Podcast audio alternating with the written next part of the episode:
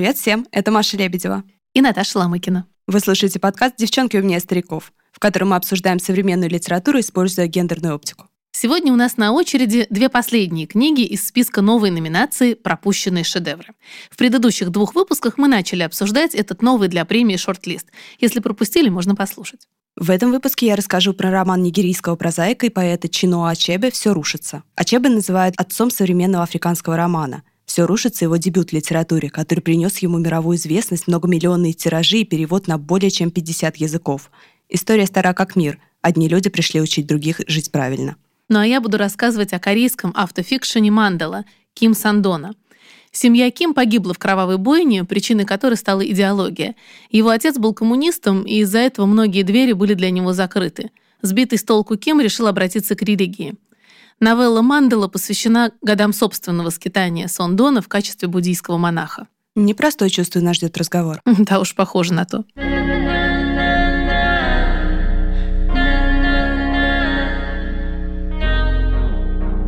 Ну что, сегодня начнем с романа «Все рушится» Чино Ачеба, который перевела с английского Ирина Доронина. И тут надо сразу сказать, что Ачеба в принципе писал свои романы на английском, так что все нормально, несмотря на то, что он нигерийский автор. И считал правильным для описания нигерийской культуры именно такой подход.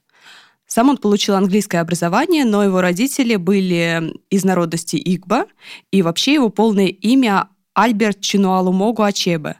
От английского Альберт он просто позже отказался. Интересно, почему? Ну, я думаю, чтобы соблюсти какой-то баланс между английской культурой и нигерийской, но я не могу за него решать, а никаких э, Никаких подробностей автора, ты да, не нашла. Я не нашла. Но я искала, на самом деле. Роман, о котором сегодня мы будем говорить, несмотря на то, что он очень тоненький, как повесть, но это все же роман, это самая первая книга знаменитого нигерийского писателя, написанная в 1958 году. И первый раз на русском он вышел аж в 64-м. Правда, назывался «Тогда и пришло разрушение», что, в принципе, близко. Тебе попадался?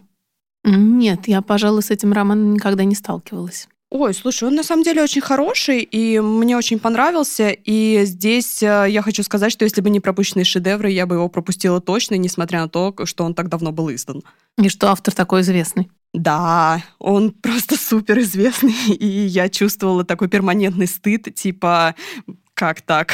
Ну, ты знаешь, мне кажется, к этому надо легче относиться и заранее принять тот факт, что мы все равно не можем прочесть все, не можем знать все, но я тебя понимаю, это собственное несовершенство все время причиняет боль.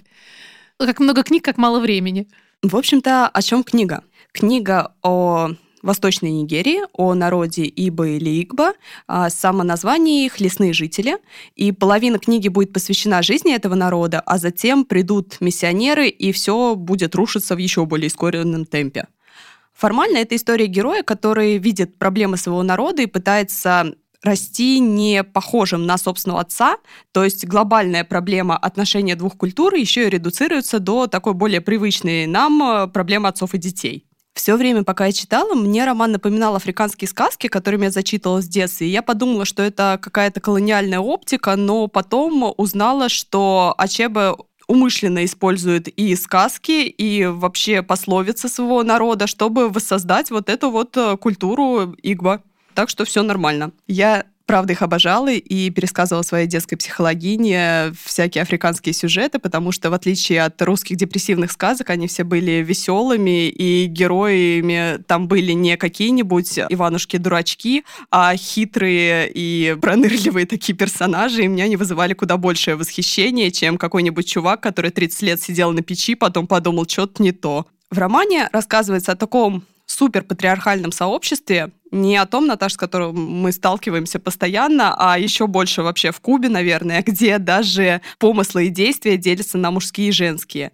И когда помыслы? герой... Да, когда герой совершает проступок, его классифицируют тоже как мужской или женский, и разное наказание для этого. То есть, если ты ленишься, то ты поступаешь как женщина. Так, и что меня за это ждет? Я все время ленюсь. Какое-нибудь более мягкое наказание, чем если бы ты была мужчиной Игба. А, Например, то есть тот случай, когда женщине быть выгодно? Ну, я бы не сказала на самом деле, потому что если бы мы были женщинами там, мы бы рожали 22 ребенка, из которых выживало бы два, и это было бы, в принципе, хуже. Причем, знаешь, интересно, что те, кто рождали близнецов, их сразу же относили в поганый лес, куда уводили всех э, больных людей, потому что близнецов рождать нельзя. Боже мой. Да. Очень много всяческих традиций этого народа, потому что писатель нас изначально прямо вот погружает в эту культуру, которая совершенно для нас чужда, и, например, описывает кейс с тем, как чтобы между двумя деревнями не разгорелась война, приводят как бы пленников, э, которые должны теперь жить в этой деревне. И пленный мальчик становится чем-то вроде названного сына для главного героя, и его кровные дети очень сроднились с ним, но через несколько лет духи сказали, что нужно этого мальчика убить. Ой. Да. И что получилось? Они убили? Они должны были его убить. Мальчик испугался, побежал к своему, ну, как бы названному отцу, и отец убил его, чтобы не подумали, что он испугался. И это звучит не настолько абсурдно, если мы вспомним, как у нас влияет мужская гендерная социализация. А давайте я поколочу вот этого парня, чтобы не думали, что я струсил. По-моему, абсолютно то же самое. Нет, эта мотивация понятная, но принять ее, конечно, сложно. Там будет очень много таких вещей. И после того, как мы достаточно погрузились в культуру, сюжет поворачивается к тому, что приходят миссионеры и начинают учить уму-разуму. Что часто происходило на самом деле. Да. Насколько я помню, действие разворачивается где-то во второй половине XIX века и действительно основано на историческом факте Миссионерство, я понимаю. Да. Здесь мне вспоминается история, на которую ссылалась Александра Архипова, объявленная иноагенткой, в своем суперкрутом канале «Незанимательная антропология» про исследовательницу Лауру Баханан, которая пересказывала Гамлета в Западной Африке. Она жила в племени, изучала их, и вдруг начала им пересказывать историю Гамлета, и... И они ее, разумеется, узнали. Они ее не просто узнали, они ее объяснили Лауре. Так. Они объяснили, что на самом деле происходит в Гамлете, и сказали, приезжай к нам почаще, мы будем обмениваться с тобой мудростью, и тогда старейшины твоего племени поймут, что ты не зря время провела. Это совершенно чудесная история. И здесь она о том, как культурный релятивизм, то есть ну, что нет никакой единой культурной нормы, и у каждой культуры есть свои представления о том, что правильно и что неправильно. Сработали нормально, люди друг друга поняли, пусть и с какими-то оговорками. Но в случае миссионеров и племени Игба этого не происходит, потому что одни хотят своего, другие хотят другого, и все рушится, как нам спойлерит а, название, которое, кстати, автор взял у Йейтса из э, стихотворения, то есть еще раз подчеркивая свое вот это вот межкультурное положение. Угу. Да. К обеим культурам. И мне очень нравится, что роман построен таким образом, что поскольку нам полкниги показывали, как живет Игба, мы можем сразу а, не вставать на положение миссионеров, которые тоже вообще-то хотят хорошего. Они пришли просвещать бескультурных людей. А мы можем понять, что не так с этими творцами добра не с нашей точки зрения, а с точки зрения персонажей, которые там живут. И отдельно, что тут супер классно, и я в восторге вообще от этого, общество-то рушилось и так. Все рушилось не из-за того, что пришли белые и начали свое насаждать. Потому что Игба, они переросли свой первобытно-общинный строй, и с этой точки зрения роман как бы история взросления народности – мы привыкли Такая к... антропологическая да. эволюция, да? Да, да, да. Mm-hmm. Мы привыкли к историям взросления людей, а здесь то же самое, только перенесенное на весь народ. И это совершенно здорово. И мне нравится, что когда читаешь, здесь нет какой-то экзотизации, типа, ну нифига себе племена живут, а вот они в поганый лес-то отнесли опять кого-то, или труп младенца порезали, чтобы он не вернулся обратно в чрево матери. Какая дичь. А про то, что эта история абсолютно накладывается на какие-то личные кейсы, которые мы все можем привести в пример пример. Ну, грубо говоря, мы внутри одного народа можем не услышать друг друга, а тут совершенно разные. Например, у моего друга было свидание с девушкой, и он заплатил за нее. А потом она отказалась с ним продолжить общение. Потому что она считала, что он ее оскорбил этим? Она сказала их общей подруге, что он за нее заплатил для того, чтобы она чувствовала себя обязанной. То есть она считала эту ситуацию, как, знаешь, когда мужчины платят 149 рублей за кофе и думают, что теперь им гарантирован секс. Ну, типа, я же за нее заплатил, меркантильная баба. Вот. И она считала эту ситуацию абсолютно вот так вот. А друг действовал исходя из того, что ему понравилась девушка, а накормить кого-то для него — это такой жест уважения, и я делаю тебе хорошо, потому что ты мне нравишься. И они не проговорили эти картины мира друг друга и больше никогда не виделись.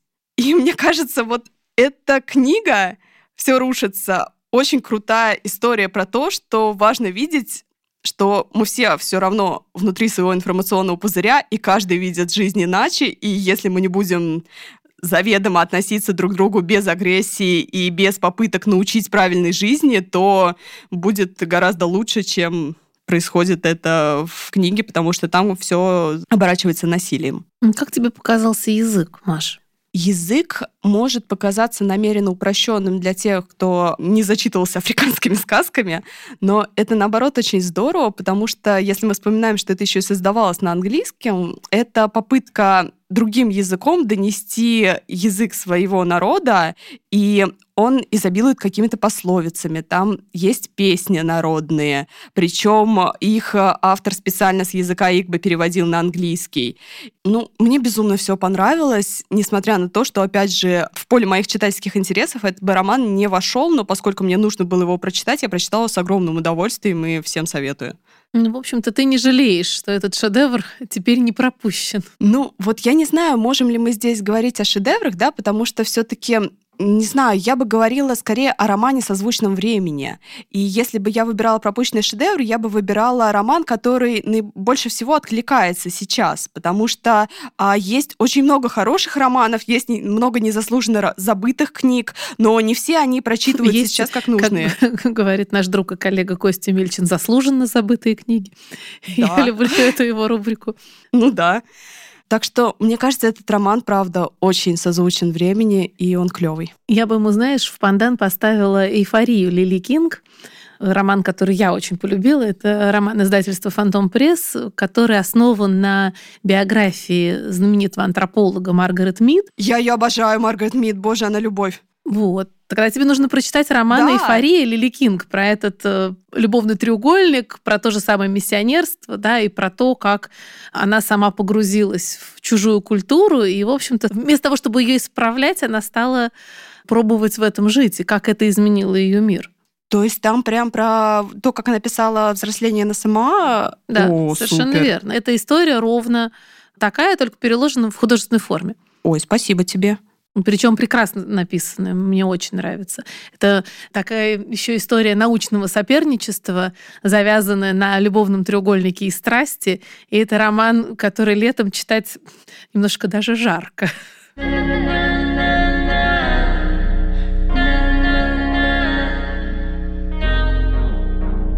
Расскажу, пожалуй, о книге, которую для этого выпуска подкаста читала я. Это последняя книга из номинации «Пропущенные шедевры», новелла Мандала корейского автора, который на самом деле сделал эту повесть из рассказа. Ким Сон Дон сам в свое время отправился в такое странствие, в которое отправляется его герой. Недоучившийся студент, главный герой и рассказчик этой истории, Ким Пён Чин, уходит в монастырь, и он хочет обрести внутреннее равновесие, он ищет Будду, он ищет просветление, он монах, ему 24 года. И, в общем-то, он ушел в монастырь, знаешь, не от хорошей жизни.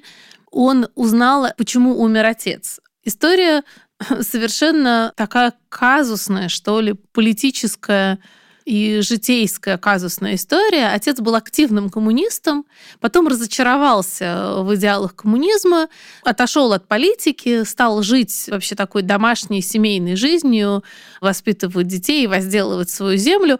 Но ветер поменялся, и за ним пришли. То есть его посадили в тюрьму и потом лишили жизни, да, просто за предыдущие убеждения. И вот Парень, который всегда считал, что отец сражался с коммунистами и погиб из-за этого, вдруг выяснил, что отец, э, в общем, политзаключенный, да, который умер, потому что в прошлом был активным коммунистом. Его мать, которая еще в этот момент красивая женщина, совершенно отдается зову страсти, да, и несмотря на то, что у нее двое маленьких детей, в общем-то, как начинает устраивать свою личную жизнь, и есть обрывки воспоминаний главного героя, которые, в общем, показывают, что с сестрой они росли в такой атмосфере не позавидуешь. В общем, мать приходила пьяная, приходила от мужчин, и как-то дети все это сглаживали, и он, как старший брат, нивелировал. В общем, он уходит из дома, разочаровавшись в матери, разочаровавшись в отце, он идет искать просветление, идет искать Бога, идет искать себя. В общем-то, это история духовного поиска. Ему 24. На своем пути он встречает другого монаха, его зовут Чисон. Чисону 31 год, и это опустившийся монах. Да, Сондон нам показывает э, монаха, который, в общем, не совсем монах. Он курит, он пьет, он э, постоянно мечтает э, о плотских утехах с женщинами, они его бесконечно возбуждают. В общем, он опустился и считает, что попробует найти Будду так. Он такой адепт пустоты. Вот если упасть совсем на дно, то, может быть, там достигнешь просветления. На самом деле это путь, который ведет его в никуда и приведет в никуда. Но тем не менее, два этих молодых монаха часть своего жизненного пути проходят вместе. И Ким Сон Дон хотел на самом деле рассказать не только о поисках Бога, не только о поисках равновесия, поиске Будды в себе, да, и вот этого пути.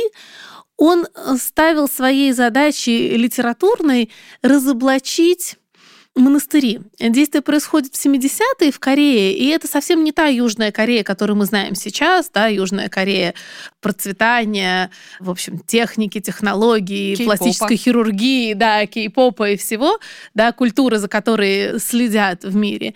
Это совсем другая Корея, где все еще не устаканилось, и мы это видим, потому что нищета, потому что у них постоянно проверяют документы, они должны быть готовы э, к воинской службе, если что, да, то есть эти молодые монахи постоянно под контролем. И у Чесона, как у опустившегося монаха, уже нет монашеского удостоверения, ему постоянно приходится врать и доказывать, что он настоящий монах. И есть даже сцена, где представитель власти, так над ним подтрунивая, заставляет его молиться, ну, чтобы проверить, настоящий ли это монах вот, и требует всяческого подтверждения. Да? То есть молодые люди на учете в стране, пока разруха, в стране пока нищета, э, бедность и прочее.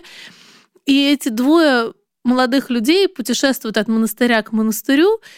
Ким Сандон хотел показать, как все устроено. Чисон, поскольку он себе многое позволяет, да, он разочаровавшийся, как я уже сказала, опустившийся монах, он критикует настоятелей, он их называет тайно-жонцами. Он говорит, что все эти монахи, которые внешне выглядят благочестиво, на самом деле у них есть женщины, они э, на пожертвования там сами жируют и так далее. То есть это коррупция в монастырях, это грех в монастырях, да, это сексуальная неправедная жизнь в монастырях. И даже то, что Чисону бесконечно наливают дешевую рисовую водку везде. Собственно, говорят, тебе, ты монах, тебе нельзя? Он говорит, можно, когда мне горько, я пью. И он пьет эту горькую. И, в общем-то, даже в монастырях ему позволяют это делать. Да? То есть есть настоятели, которые его как-то привечают, не выгоняют, но при этом наливают, да, не пытаются его перевоспитать. И понятно, что сам автор, да, Ким Сон Дон, он через это прошел. То есть это 10 лет его собственной жизни, его собственных исканий. Почему новелла называется «Мандала»? Потому что молодой главный герой в конце концов тоже переживает разочарование в собственном пути, он переживает расставание с Чесоном, он с ним прощается, и он становится на его место. То есть на самом деле, да, молодой вот этот полный иллюзий, восторженный, э, сдерживающий себя, да, и ограждающий себя от всех искушений мира – молодой монах, который на первых страницах отчаянно старается достичь просветления и все для этого делает, он в конце концов тоже становится вот этим адептом пустоты и разочарования и становится на путь Чесона. Когда мы его видим во второй части новеллы, он тоже пьет, он э, курит, он, в общем, обращается к проституткам. И ты знаешь, это такая проза, которую сложно пересказывать, потому что о чем вроде бы ни о чем. Да? Духовный путь — это такая вещь, которую ты либо проходишь сам, либо не проходишь. Да? Это никто не может пройти за тебя. И в этом смысле это интересный такой духовный автофикшн, потому что мы привыкли к тому, что в автофикшене да, описываются детали жизни, а здесь как бы подробности поиска.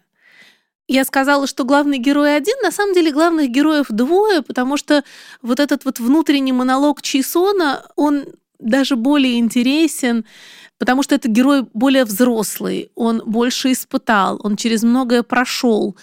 И его постоянный такой внутренний диалог с матерью, он обращается к матери и ей рассказывает что происходит вокруг него. Он говорит о неравенстве, он говорит о расколе общества, он говорит, как возмущен экономической ситуацией, и что хорошо живет только один, а в это время на него трудятся сто несчастных других. Да? Вот все это из уст Чесона звучит э, убедительно. То есть там две точки зрения, получается, и мы можем, грубо говоря, влезть в голову двум персонажам, я правильно поняла? Ты правильно поняла, мы слышим и тот, и другой внутренний монолог, потому что Ким Пён Чин э, в какой-то момент находит тексты. То есть он не только слышит рассуждения Чисона, он еще находит его тетрадь, куда Чисон записывает то, что думает. Это действительно такое двухголосое повествование. Это можно назвать автофикшеном, потому что история Ким Пён Чина — это история самого автора, Ким Сон Дона, а встречался ли ему Чесон, мы, к сожалению, не знаем, но за него он прописал очень убедительно, наверное, те вопросы, которые волнуют самого автора. Вот фрагмент, который написан от лица как раз этого опустившегося монаха Чесона. Чесон прочел в газете заметку о неравенстве и рассуждает. Нам автор дает его рассуждение. «Мама, ведь ситуация и вправду аховая. Эта заметка показывает социальные противоречия гораздо острее, чем романы, рассказывающие о классовом антагонизме, или экономические научные статьи, посвященные проблемам производства и распределения. «Мама, я ведь до сих пор этого не знал. Не знал, что в то время, как одна счастливица в розовом свете гостиной стучит изящными пальцами по клавишам фортепиано и радуется жизни, сотни несчастных с рассвета до поздней ночи сидят в темных коморках за швейными машинами, совершенно отчаявшись в жизни. Не знал, что их лица, почти не видящие солнца, становятся желтушно-бледными, спины сгорблены, как у старух, то и дело опухающие сохнущие ноги делаются похожими на птичьи.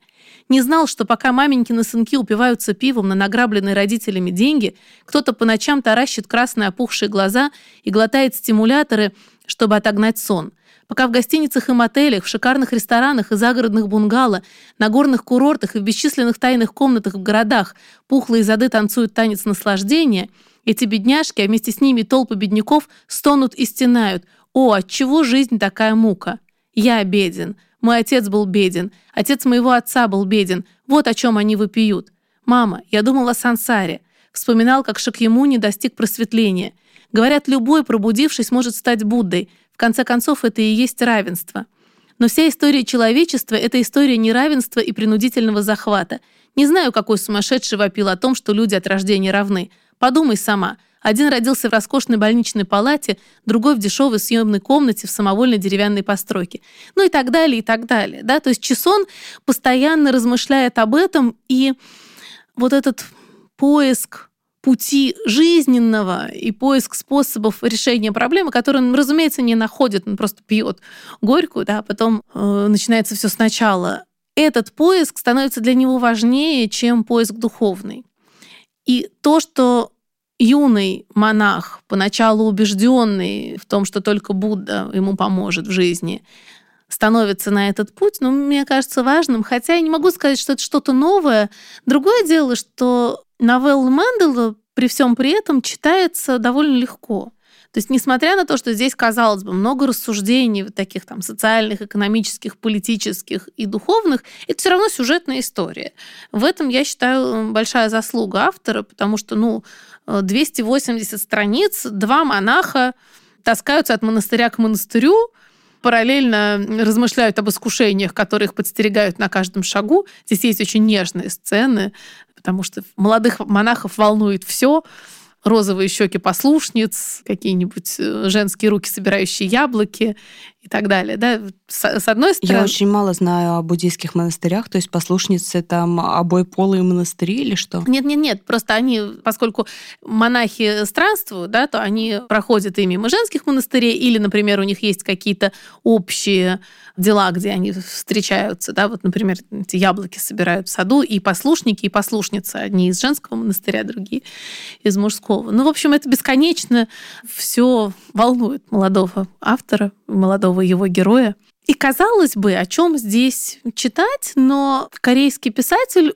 умудрился вот этот духовный поиск сделать интересным. Хотя это его, говорю, личное переживание, но переплавить, наверное, собственные размышления и собственный путь в прозу, которая будет переводиться, но это такое мастерство для этого требуется, оно есть. Я бы сказала, что это не очевидный роман, это не тот роман, который ты прям посоветуешь, это чтение, которое требует от тебя, в общем-то, усилий, это не развлекательная история, но я еще буду возвращаться к этой новелле, буду о ней думать, потому что есть э, моменты, которые хочется перечитать, хочется над ними поразмыслить. И знаешь, прежде всего, наверное, цепляет разница культур и понимания, потому что все равно это корейская литература, и это пусть не сразу, но чувствуется. То есть, если мы возьмем, например, роман «Вегетарианка» Ханган, там совершенно очевидно, что это культура азиатская, да, или, например, «Красота — это горе», как Урниавана, да, это вот ты погружаешься в индонезийскую вообще мифологию, жизнь. Или роман, о котором ты сегодня рассказывала, когда тебя тоже бросают вот прямо в закрытое сообщество. Здесь все немного иначе, потому что, с одной стороны, есть буддизм, который шире, да, чем корейская жизнь 70-х годов.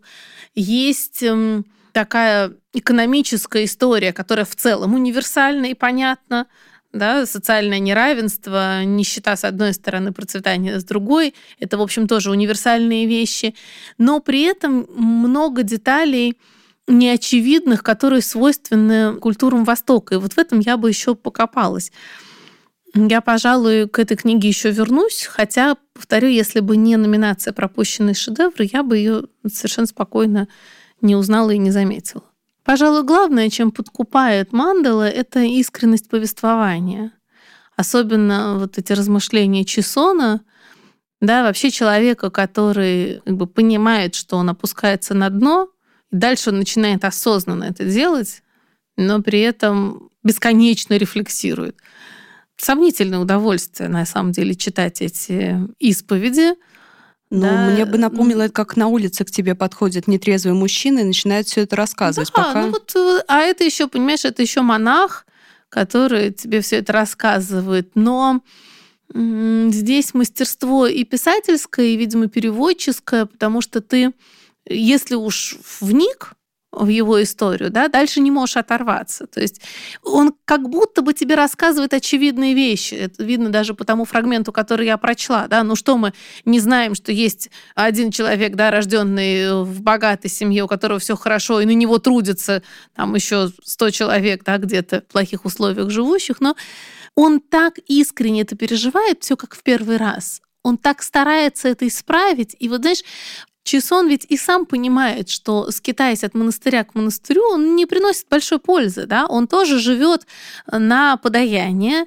он, э, в общем-то, пользуется тем, что сделал не он, да, в этом раскаивается, потому что он тоже в какой-то степени паразитирует. Пытается что-то сделать, ну, в общем, подкупает только искренность.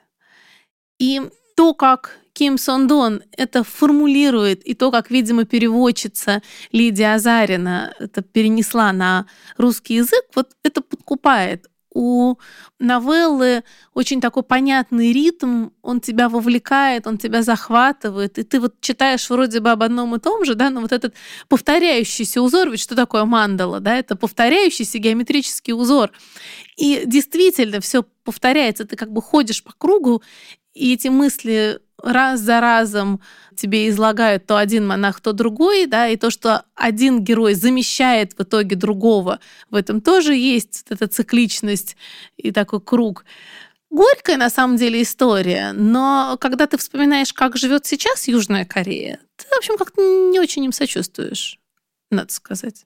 Потому что ну, вот они были-то они несчастны, а сейчас у них в стране все хорошо, так что справились. Те, кто дожил. Колесо сансары прокрутили, да, переродились в нужном обличии. Ну, в общем, не то чтобы я их жалела. Наташа, ты заметила, что абсолютно все книги в номинации «Пропущенные шедевры» так или иначе либо о столкновении миров, либо о невозможности коммуникации между ними?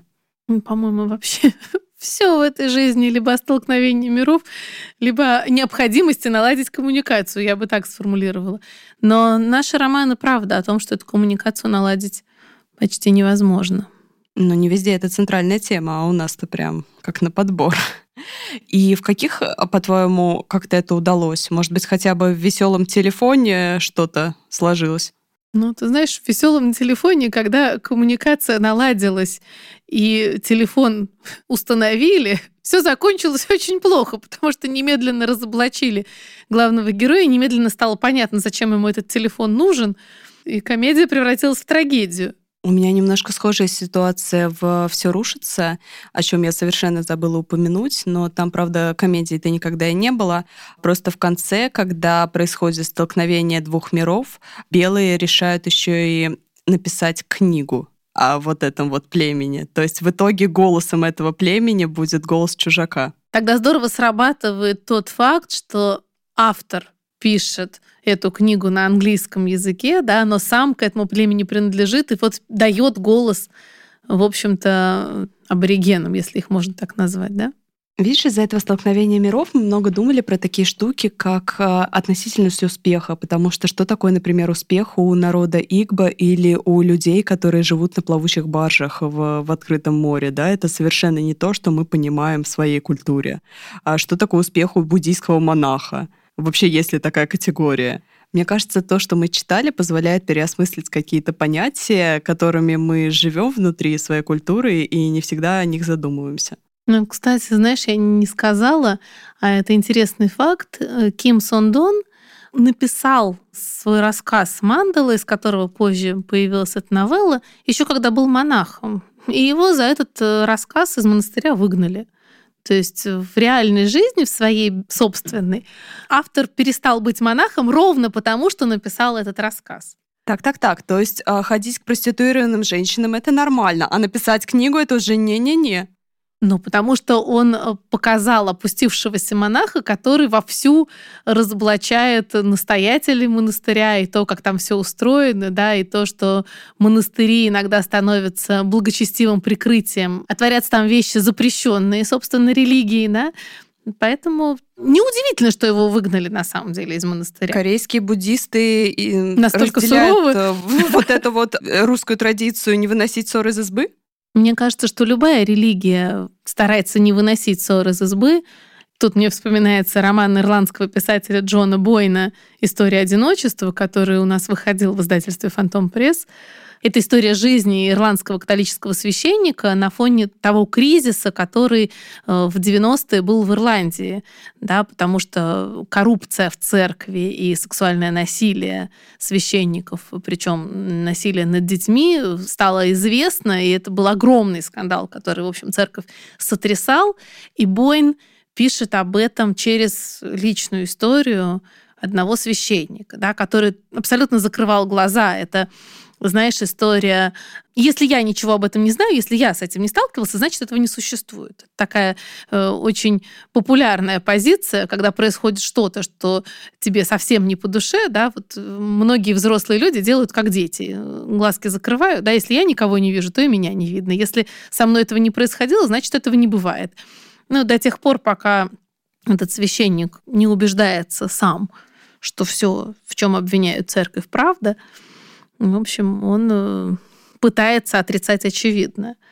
Так что не выносить ссоры из избы, это, по-моему, довольно популярная история любого закрытого сообщества.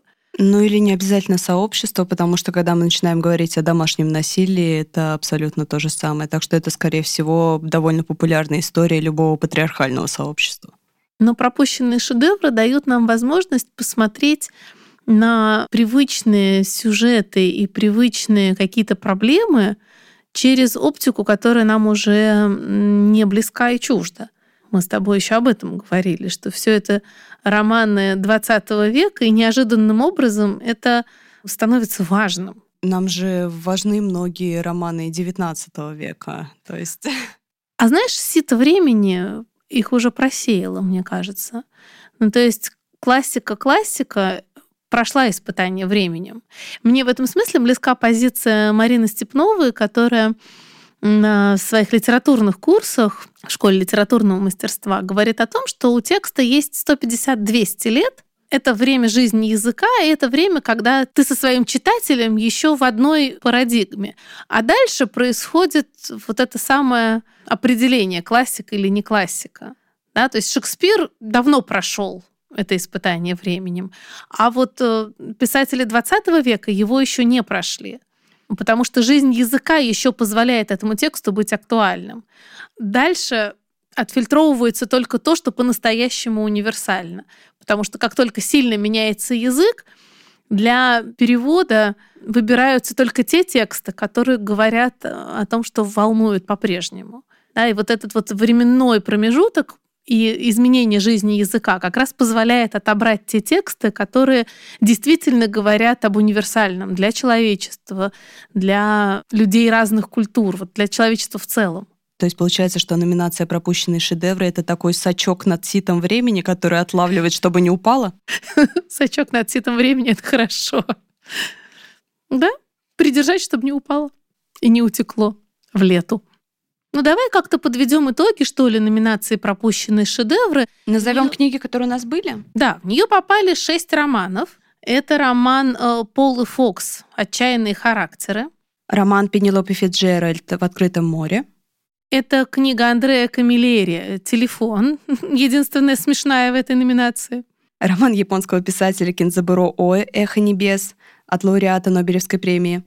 «Поиски искупления» в корейском автофикшене Кима Сондона «Мандала». И самый первый роман Чино Ачеба «Все рушится».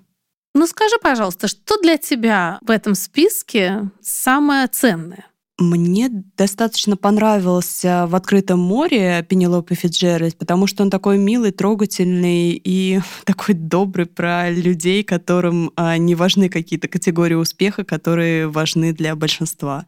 И вот этот сочувственный взгляд на аутсайдеров, э, конечно же, меня очень тронул как аутсайдерку. И Сегодняшний роман Чино Ачебе для меня самый лучший из всего, что я читала, потому что мне просто очень сильно близка проблематика, и я готова прочитать еще миллион хороших романов на тему того, как нам всем договориться и стараться друг друга понимать. Ну, а я, пожалуй, выберу все-таки отчаянные характеры Полы Фокс. Интересно, знаешь, мне казалось, что в этом романе ничего не происходит. Чем больше я в этом копаюсь, тем больше там происходит. Я начинаю понимать Франзена, который читал семь раз. Я прочитала два, надо, наверное, третий. Но, по крайней мере, мне захотелось посмотреть фильм. Я знаю, что роман экранизирован. В 70-м году вышли «Отчаянные характеры», в 71-м вышел фильм. Ну, вот уже захотелось найти посмотреть. На самом деле, я считаю, что номинация «Пропущенные шедевры» как-то свою роль сыграла. Но совершенно было неожиданно обсуждать роман 20 века, когда уже настроились говорить о современке. Ну, между прочим, полезно. Очень полезно подкручивать телескопчик литературный. А как ты думаешь, что понравится из этих шести романов членам жюри? Ой, конечно же, «Эхо небес», потому что ведь главный герой — писатель средних лет, который размышляет о чужих травмах. А мне кажется, «Эхо небес» уже готовый победитель, и я буду безумно рада разочароваться в этом. Ну что ж, наши ставки сделаны. Проверим, что скажут члены жюри.